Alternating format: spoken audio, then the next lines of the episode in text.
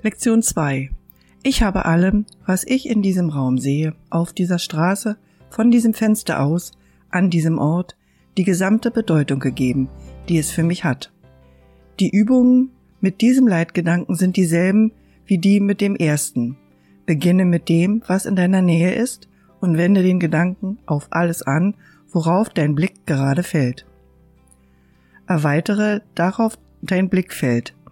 Dreh deinen Kopf so, dass, was immer auf beiden Seiten ist, auch einbezogen wird. Dreh dich wenn möglich um und wende den Leitgedanken auch auf das an, was hinter dir liegt. Mach weiterhin so wenig Unterschiede wie möglich bei der Auswahl dessen, worauf du ihn anwendest. Konzentriere dich auf nichts im Besonderen und versuche nicht, alles in einem bestimmten Bereich einzuschließen, sonst setzt du dich unter Druck.